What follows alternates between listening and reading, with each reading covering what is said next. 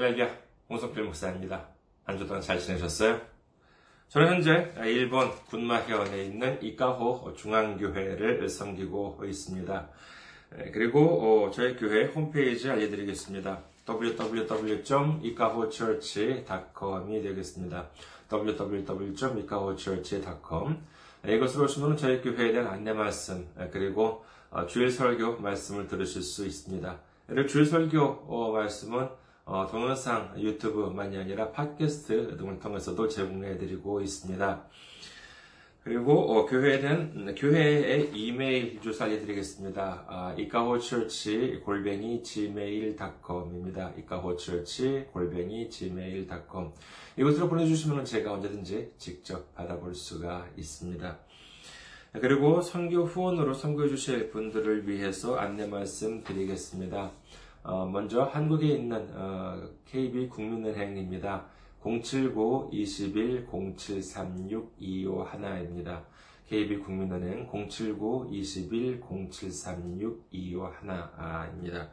그리고 일본에 있는 은행으로 직접 섬겨주실 분들은요, 어, 군마은행입니다. 군마은행 지점번호가 190, 계좌번호가 1992256이 되겠습니다. 군마은행 지점번호가 190, 계좌번호가 1992256입니다.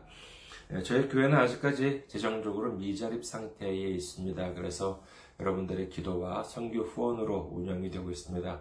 여러분들의 많은 기도, 어, 많은 섬김, 음, 참여, 관심 음, 기다리고 있겠습니다. 지난주에 또 귀하게 선교 후원으로 선교 주신 분들이 계셨습니다. 한국의 강유식 목사님, 그 다음에 이현경님, 음, 그리고 일본의 야마시타 미치히로님께서 섬겨 주셨습니다. 아, 제가 이렇게 동영상을 이렇게 촬영을 해서 어, 메일을 보내드린 지 이제 한 11월 달이면 이제 만 4년이 되는데 처음으로 일본 분으로부터 이렇게 선교 후원을 받았습니다. 얼마나 감사한지 모릅니다. 하나님의 놀라운 축복과 넘치는 은혜가 함께 하시기를 주님의 이름으로 축원드립니다. 오늘 함께 은혜 나누실 말씀 보도록 하겠습니다. 함께 은혜 나누실 말씀 마태복음 22장 1절에서 14절까지의 말씀입니다. 마태복음 22장 1절에서 14절 말씀. 예, 제가 가지고 있는 성경책으로 신약성경 37페이지가 되겠습니다. 마태복음 22장 1절에서 14절입니다. 오늘은 조금 길어요. 봉독해 드리겠습니다. 예수께서 다시 비유로 대답하여 이르시되 천국은 마치 자기 아들을 위하여 혼인잔치를 베푼 어떤 임금과 같으니 그 종들을 보내어 그 청한 사람들을 혼인잔치에 오라 하였더니 오기를 싫어하거늘 다시 다른 종들을 보내며 이르되 청한 사람들에게 이르기를 내가 오찬을 준비하되 나의 소와 살찐 짐승을 잡고 모든 것을 갖추었으니 혼인잔치에 오소서 하라 하였더니 그들이 돌아보지도 않고 한 사람은 자기 밭으로 한 사람은 자기 사업하러 가고 그 남은 자들은 종들을 잡아 모욕하고 죽이니 임금이 노하여 군대를 보내어 그 살인한 자들을 진멸하고 그 동네를 불사르고 이에 종들에게 이르되 혼인잔치는 준비되었으나 청한 사람들은 합당하지 아니하니 네거리 길에 가서 사람을 만나는 대로 혼인잔치에 청하여 오라 한데 종들이 길에 나가 악한 자나 선한 자나 만나는 대로 모두 데려오니 혼인잔치에 손님들이 가득한지라. 임금이 손님, 손님들을 보러 들어올새 거기서 예복을 입지 않은 한 사람을 보고 이르되 친구여 어찌하여 예복을 입지 않고 여기 들어왔느냐 하니 그가 아무 말도 못하거늘. 임금이 사환들에게 말하되 그 손발을 묶어 바깥 어두운 데 내던지라. 거기서 슬피 울며 이를 갈게 되리라 하니라 청함을 받은 자는 많되 택함을 입은 자는 적으니라 아멘 할렐루야 하나님을 사랑하시면 아멘 하시기 바랍니다. 아멘. 오늘 저는 여러분과 함께 우리들의 예복이라는 제목으로 은혜를 나누고자 합니다. 오늘 말씀은 마태복음에 있는 말씀 내용입니다만은 이와 비슷한 말씀이 누가복음에도 있습니다. 누가복음에 있는 내용을 먼저 잠시 살펴볼까 합니다. 누가복음 14장 16절에서 24절 말씀입니다. 누가복음 14장 16절에서 24절 제가 가지고 있는 성경으로 신약성경 120페이지가 되겠습니다. 누가복음 14장 16절에서 24절입니다. 이르시되 어떤 사람이 큰 잔치를 베풀고 많은 사람을 청하였더니 잔치할 시각에 그 청하였던 자들에게 종을 보내어 이르되 오소서 모든 것이 준비되었나이다 하매 다 일치하게 사양하여 한 사람은 이르되 나는 밭을 샀음에 아무래도 나가 보아야 하겠으니 청컨대 나를 양해하도록 하라 하고 또 한 사람은 이르되 나는 소 다섯 결의를 샀음에 시험하러 가니 청컨대 나를 양해하도록 하라 하고 또 한 사람은 이르되 나는 장가 들었으니 그러므로 가지 못하겠노라 하는지라. 종이 돌아와 주인에게 그대로 고하니 이에 집주인이 노하여 그 종에게 이르되 빨리 시내의 거리와 골목으로 나가서 가난한 자들과 몸 불편한 자들과 맹인들과 저는 자들을 데려오라 하니라. 종이 이르되 주인이여 명하신 대로 하였으되 아직도 자리가 있나이다. 주인이 종에게 이르되 길과 산 울타리가로 나가서 사람을 강권하여 데려다가 내 집을 채우라. 내가 너희에게 말하노니 전에 청하였던 그 사람들은 하나도 내 잔치를 맛보지 못하리라 하였다 하시니라. 여기서 보면은 이 누가복음은 세 단계로 구분을 할 수 있을 것 같습니다. 첫째는 1차 초청이 되겠죠. 어떤 사람이 큰 잔치를 베풀고 초청장을 보냈습니다. 그리고 잔치할 시간이 되자 이분은 그냥 기다린 것이 아닙니다. 초청한 사람들에게 직접 종들을 보내서 자, 이제 잔치 준비가 되었으니까 오십시오. 이렇게 말을 전한 것이지요. 그랬더니 어땠냐 하면은요, 모두들 약속이라도 한 듯이 자기는 밭을 샀기 때문에, 자기는 소를 샀기 때문에, 또는 자기가 장가 들었기 때문에 가지 못하겠다. 이렇게 말을 하고 있는 것입니다. 이게 무슨 말이냐 하면은, 기껏 잔치를 준비하고 미리 초청도 하고 그랬는데, 자기들 사정 때문에 못 오겠다라고 한 것이지요. 그런데 그 이유가 보면은요, 다 자기 개인적인 일, 세상적인 이유 때문입니다. 마지막 사람을 보면은요, 어, 자기 결혼식이 있기 때문에가 아니에요. 뭐 자기 결혼식이 있기 때문에 남의 잔치집에 못 간다라고 하면 그나마 좀 이해가 되겠습니다만은 자세히 보면은 자기가 이미 장가 들었기 때문에 그러니까 자기가 아직 신혼이기 때문에 자기 마누라와 같이 입고 싶기 때문에 당신 잔치에는 못 가겠다. 지금 이러고 있는 것입니다. 우리가 어떤 선택을 할 때 보면은 우선순위를 정하지요.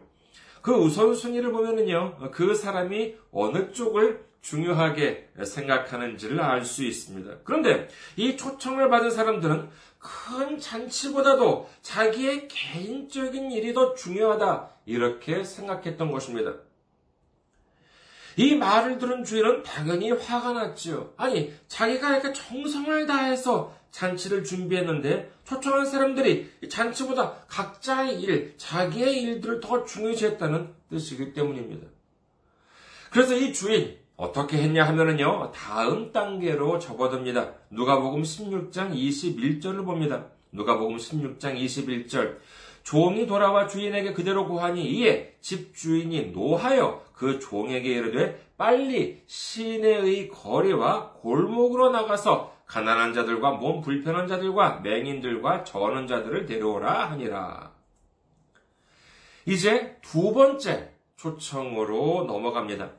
처음에 초청했던 사람들은 모두 안 온다고 하니까 집주인이 노했다고 하죠. 어쭈 그래? 그럼 됐다 그래. 그러면서 하는 말이 빨리 시내의 거리와 골목에 나가서 사람들을 데려오라 이렇게 말하십니다. 이 사람들은 처음에는 초청을 받지 않았던 사람들이죠. 네, 그런데 그뿐만이 아니라 이 사람들의 특징이 뭐예요? 가난한 자들과 몸 불편한 자들과 맹인들과 저는 자들이라고 되어 있습니다.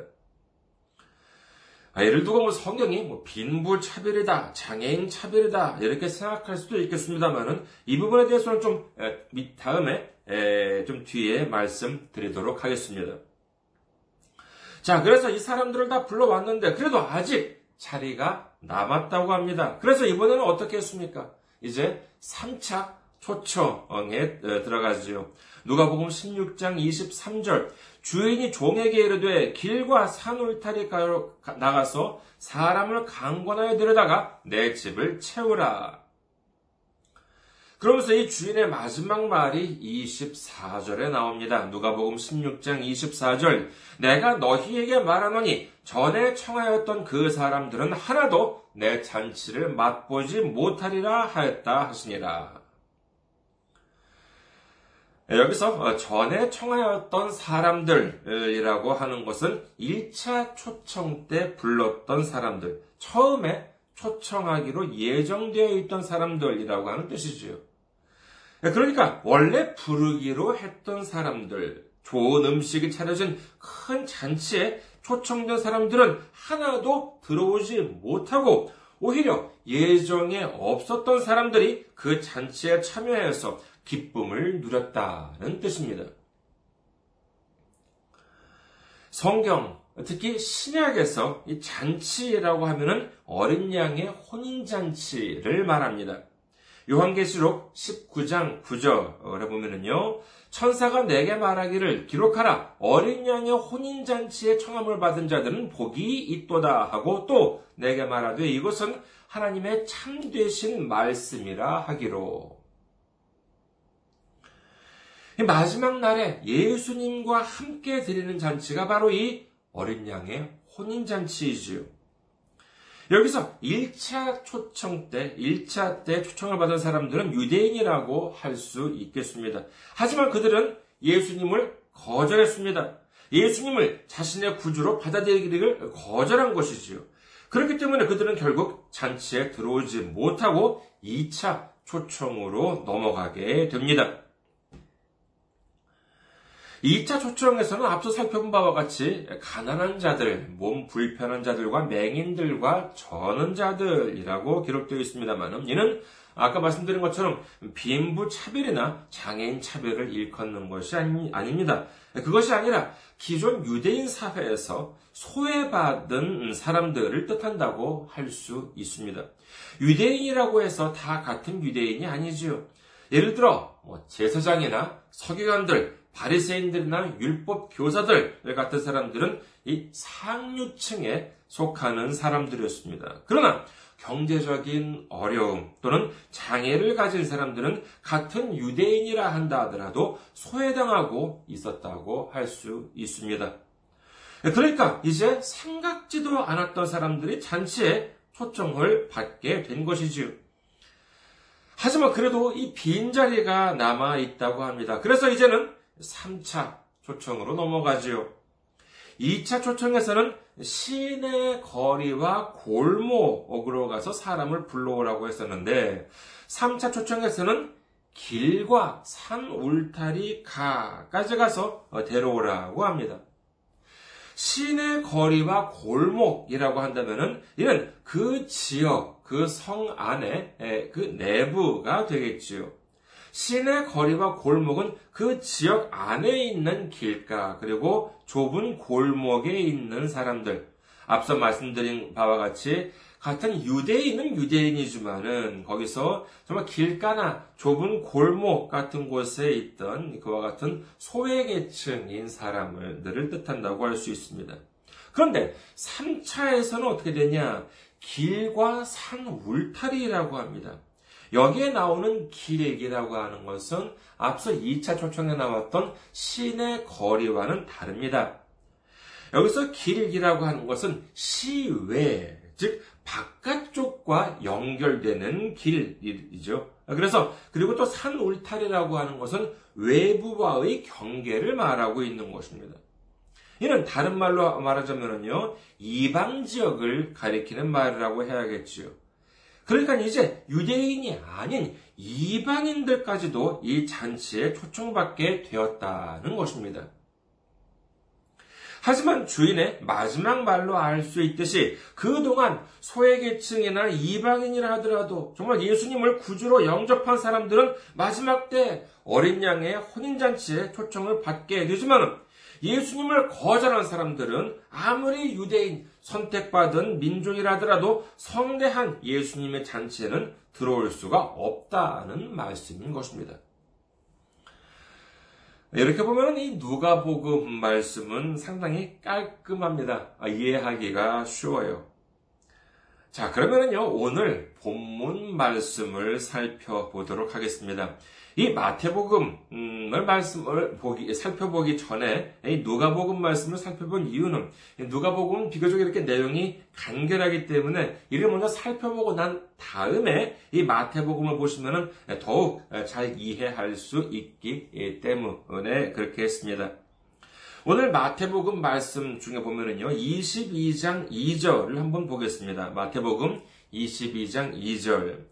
천국은 마치 자기 아들을 위하여 혼인잔치를 베푼 어떤 임금과 같으니 라고 되어 있습니다만은 이는 어떤 주석서에 의하면은요 원문 문법상으로 봤을 때 천국이 어떤 왕과 같다라고 하는 것이 아니라 천국은 어떤 왕이 자기 아들을 위하여 베푼 혼인잔치와 같다라고 이해한다라고 되어 있었습니다.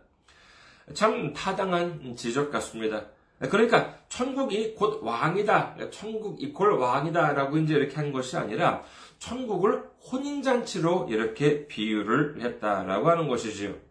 그것도 왕이 다른 사람도 아닌 자기 아들을 위해서 그것도 혼인잔치를 베풀었다라고 하니 얼마나 성대하고 얼마나 정성스럽게 차려진 잔치였겠습니까? 그런데 오늘 말씀을 보면은요, 앞서 살펴본 누가복음과는 조금 차이가 있습니다.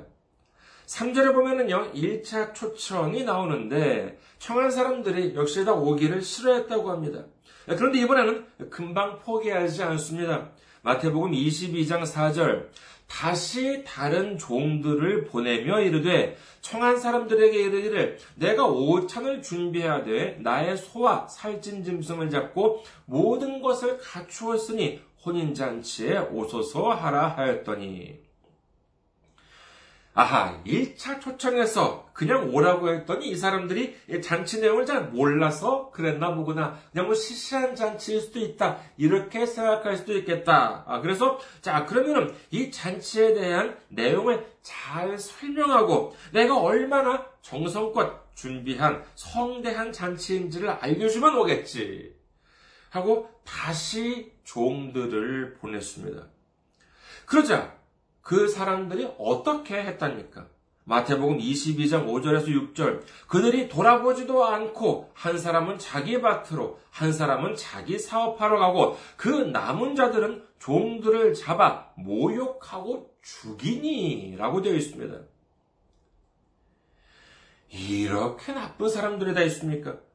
기껏 종들을 보내면서까지 오라고 했더니만 무슨 나쁜 곳에 오세요? 오라고 그랬어요? 성대한 잔치에 초청을 했더니만 누가복음에서 살펴본 것처럼 종들을 무시하고 각자 자기 일을 하러 간 것만으로도 모자라서 이제 어떤 사람들은 그 잔치에 초청한 종들을 잡아서 모욕하고 죽이기까지 했다는 것입니다.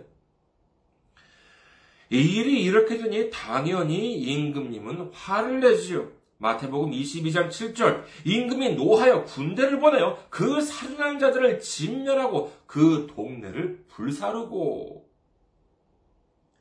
임금이 이제 자기 자신이 보낸 이 종들을 무시하고 죽이기까지 한 그들을 진멸하고는 그것만으로도 부족해서 그 동네들을 완전히 멸망을 시켰다라고 합니다. 그리고 마태복음 22장 8절에서 10절을 봅니다. 이에 종들에게 이르되 혼인 잔치는 준비되었으나 청한 사람들은 합당하지 아니하니 네 거리 길에 가서 사람을 만나는 대로 혼인 잔치에 청하여 오라 한데 종들이 길에 나가 악한 자나 선한 자나 만나는 대로 모두 데려오니 혼인잔치에 손님들이 가득한지라. 아, 이 부분은 누가복음을 살펴보았기 때문에 이해하기가 좀 쉬울 것이라 믿습니다. 본래 초청하기로 했던 사람들이 안 온다고 하니까 네거리 길에 가서 만나는 사람들을 다 모아왔더니만 혼인잔치에 손님들이 가득 찼다 하는 것이죠. 하지만 오늘 어, 특별히 주목하고자 하는 부분은 바로 그 다음부터입니다. 마태복음 22장 11절에서 13절입니다. 임금이 손님들을 보러 들어올세 거기서 예복을 입지 않은 한 사람을 보고 이르되 친구여 어찌하여 예복을 입지 않고 여기 들어왔느냐 하니 그가 아무 말도 못하거늘 임금이 사원들에게 말하되 그 손발을 묶어 바깥 어두운 데에 내던지라 거기서 슬피 울며 이를 갈게 되리라 하니라. 자, 1차로 초청을 했던 사람들이 오지 않았기 때문에 다른 사람들을 다 불러다가 자리를 채웠습니다. 그런데 오늘 말씀을 보니까는요, 거기에 예복을 입지 않은 사람이 하나 있었다는 것이지요. 그래서, 아니, 당신은 왜 예복을 입지 않고 들어왔느냐 하자 아무 말도 못했다고 합니다. 그러자 임금이 화를 내서 그 사람의 손발을 묶고 바깥 어두운 데에 내던졌다. 라고 하는 것이지요. 참 무서운 말씀입니다. 그렇다면 왜 이 사람은 어, 이 꾸짖음을 당한 것일까 한번 생각해 보았습니다. 제가 이 글을 맨 처음 읽을 때 느꼈던 것은요. 아니, 네거리 길가에 가서 사람을 만나는 대로 들어오고, 데려오라고 했다면서. 그러면 그래서 종들이 이제 길거리에서 나가서 선한 자나 악한 자나 막 그냥만 만나는 대로 다 데려왔다는 것입니다. 그런데 예복을 안 입었다고 혼이나요? 아니 무슨 뭐 예복을 항상 가지고 다니는 사람들이 있습니까? 얼마 전에 보니까는 요즘 영국 귀족들은요 어디를 가든지 누군가가 돌아가셨을 때 입을 수 있는 상복, 뭐 까만 양복이나 뭐 이제 그런 까만 옷 같은 것들이겠죠. 이런 그 상복들을 항상 이렇게 어디 여행을 갈 때든지 뭐 항상 가지고 다닌다라고 하더라고요. 어, 언제든지 뭐 갑작스럽게 어느 분이 돌아가셨을 때는 언제든지 상복을 입을 수 있기 위해서라고 이제 하는 것 같습니다만은 하지만 예수님 당시의 사람들 그것도 뭐 귀족도 아닌 일반 서민들이 뭐 어딜 간 때든지 항상 예복을 가지고 다니기야 만무하지 않겠습니까? 그런데 그걸 입지 않았다고 내쫓게 한다는 것은 이는 좀 저는 납득하기가 어려웠습니다. 그런데요, 열왕기 하에 보면은 어, 대단히 흥미로운 기록이 있습니다. 열왕기 하 10장 아, 22절입니다. 열왕기 하 10장 22절. 예후가 예복 맡은 자에게 이르되 예복을 내다가 바알을 섬기는 모든 자에게 주라 하며 그들에게로 예복을 가져온지라. 이 기록은 북이스라엘 왕 예후가 바알 선지자들을 이제 죽이기 위해서 함정에 빠뜨리게 하려는 장면입니다만은 여기에 보면 예복 맡은 자라고 하는 기록이 나옵니다. 그래서 이 사람이 그 사람 다른 사람들에게 예복을 나누어 주었다라고 하는 것이죠. 하지만 이는 어, 기원전 800년대 800년대의 일이고 이와 같은 문화가 예수님 당시에까지 있었는지는 확실하지 않습니다만 적어도 우리는 이 기록에 다음과 같은 사실을 알 수 있습니다. 첫째로 다른 사람들은 예복을 입고 있었다는 사실이지요. 오늘 말씀해 보면은요, 예복을 입지 않은 어, 한 사람을 지목했다라고 하는데, 만약에 예복을 입고 있지 않은 사람들이 많은데도 불구하고, 이 한 사람만 음, 지목해서 내쫓겼다라고 보기에는 너무나도 부자연스럽습니다.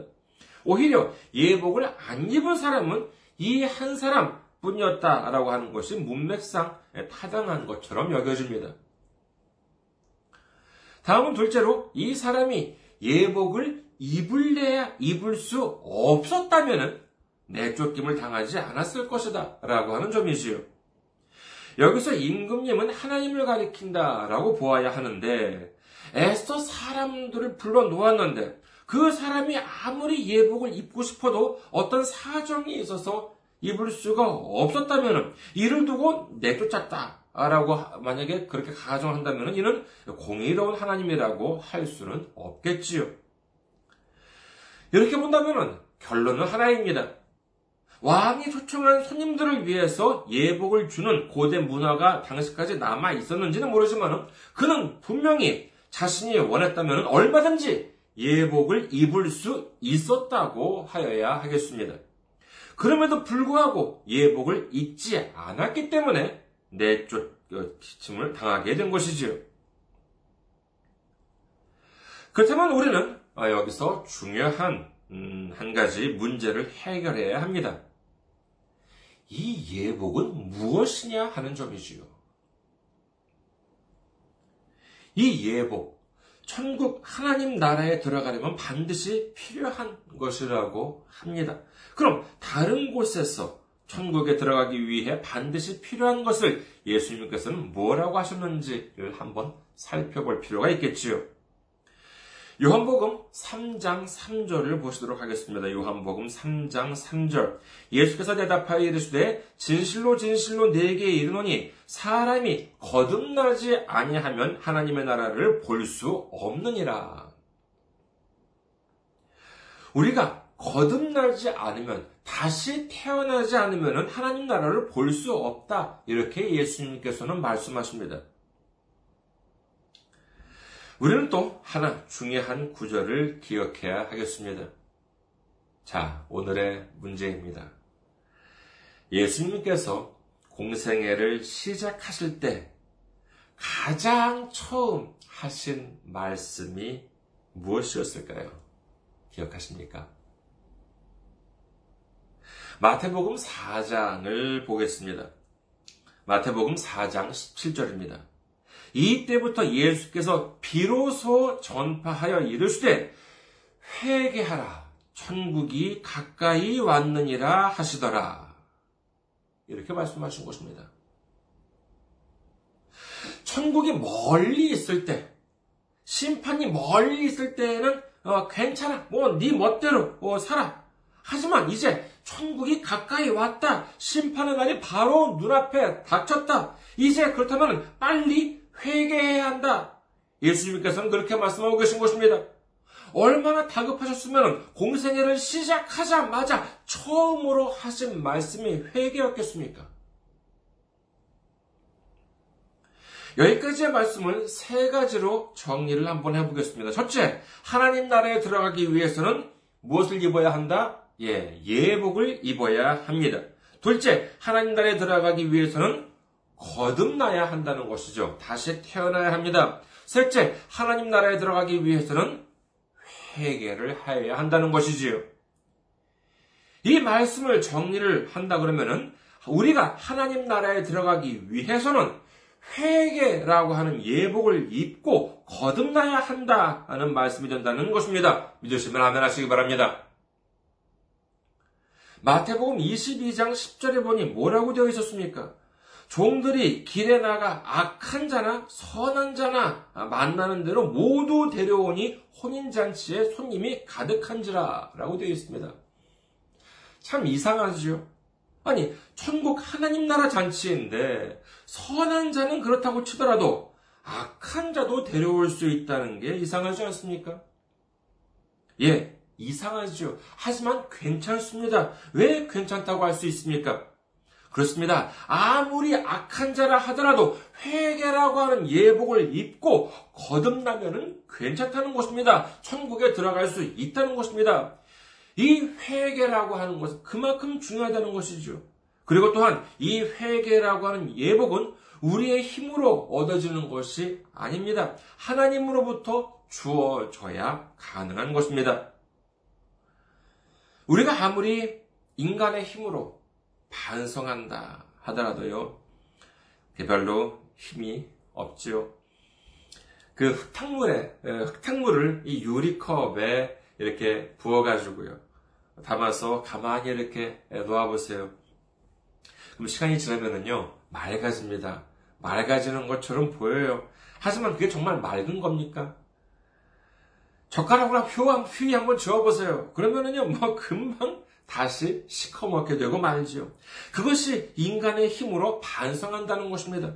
아무리 반성해봤자, 아무리 죄를 짓고 교도소에 들어갔다 와봤자, 인간의 힘만으로는 또다시 죄를 짓게 되고 만다는 것입니다. 인간은 그토록 참 연약한 존재라고 할 수 있는 것이지요. 그렇기 때문에 우리는 어떻게 해야 합니까?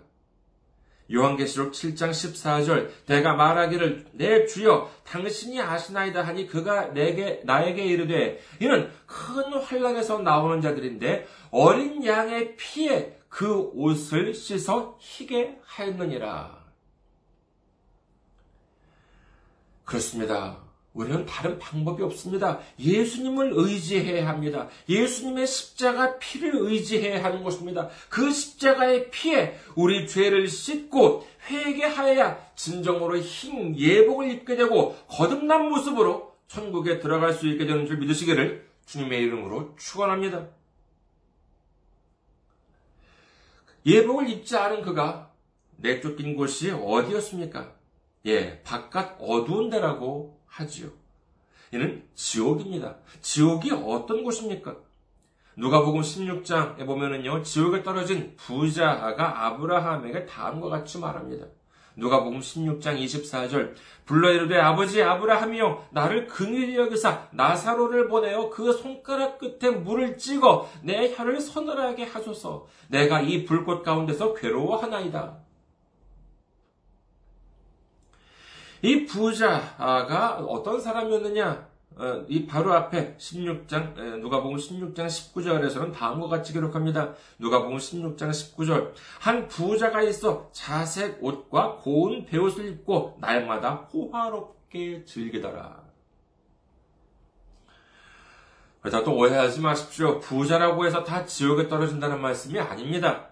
하나님을 믿지 않고 호화롭게 즐기기만 하던 부자, 자비를 베풀지 않았던 이 부자, 그는 지옥에 떨어진 다음에 물방울, 이 물 한 방울을 달라면서 아브라함한테 호소를 합니다.